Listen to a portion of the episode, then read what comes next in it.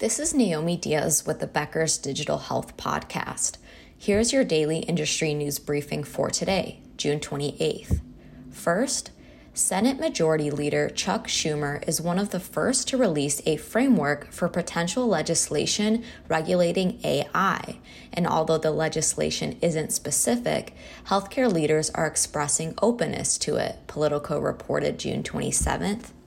Brian Anderson, co-founder of the Coalition for Health AI, which several major health systems are a part of, told the publication that Mr. Schumer's principles are closely aligned with the coalition's, especially in areas such as transparency. Dr. Anderson said, quote, "If it's not explainable, if it's not transparently developed, it's not going to be trusted," end quote. Other leaders are hopeful about the proposed framework, but express concerns about it impeding on innovation within the healthcare industry. Adam Landman, CIO of Mass General Brigham, told the publication, quote, "While the most important element for any action is to protect people, it is also equally important that the government does not impede positive innovation and progress," end quote. The framework, according to Politico, provides few specifics but lays out broad principles around the technology in areas such as national security, misinformation and bias, and transparency. Second, Epic Systems said its partnership with Nuance can create real-time notes from physician encounters with patients in a matter of seconds, CNBC reported June 27th.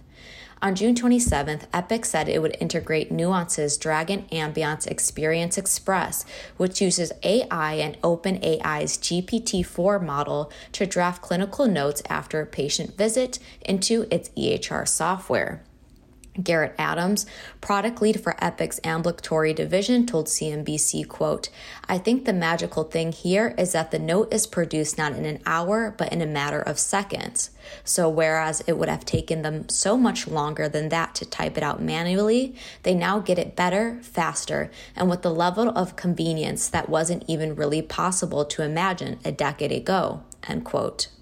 Peter Durlach, Chief Strategy Officer at Nuance, told CNBC the technology would help reduce clinicians' pajama time or time spent on clerical duties outside of work hours and would give them more time back with their patients. Mr. Durlach told the publication, quote, "The provider is able to sit and really focus on what the patient is saying without thinking about all of the other things in the back of their mind that they need to keep track of. The patient feels a lot more connected and a lot more listened to," end quote. The companies aim to expand the product to general availability in the first quarter of 2024, but it will be available for private preview capacity for select users this summer. Epic and Nuance said they are also planning to continue their collaboration by building a system that can carry out clinicians' quote, "back-end administrative responsibilities," end quote. Nuance is a clinical documentation software company owned by Microsoft. Third, Walgreens Boots Alliance reported a profit of $118 million for the latest quarter. A year earlier, the healthcare disruptor recorded a profit of $289 million. The poor third quarter profit led the company to revise its yearly outlook. Walgreens cut its full-year earnings outlook to between $4 and $4.05 a share from $4.45 and $4.65 a share.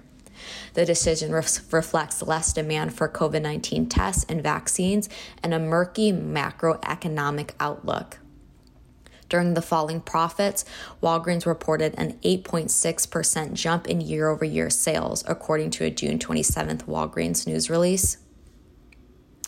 Rosalind Brewer, Walgreens Boots Alliance CEO, said in the release, quote, "Our revised guidance takes on a appropriately cautious forward view in light of consumer spending uncertainty, while still demonstrating clear drivers of a return to operating growth next fiscal year. We are raising our cost savings program target to $4.1 billion and taking immediate actions to optimize profitability for our U.S. healthcare segment," end quote. Fourth, a Wisconsin health system joined big tech in backing a healthcare artificial intelligence company. Gunderson Health System participated in a $54 million Series D funding round July 27th for Flywheel, which analyzes medical imaging data via AI. The investment also featured Microsoft and Ventures, the capital venture arm of Nvidia, an AI company that's valued at more than $1 trillion. If you would like the latest health IT and digital health industry news delivered to your inbox every morning, subscribe to the Becker CIO and Health IT Review e-newsletter through our website at www.beckershospitalreview.com.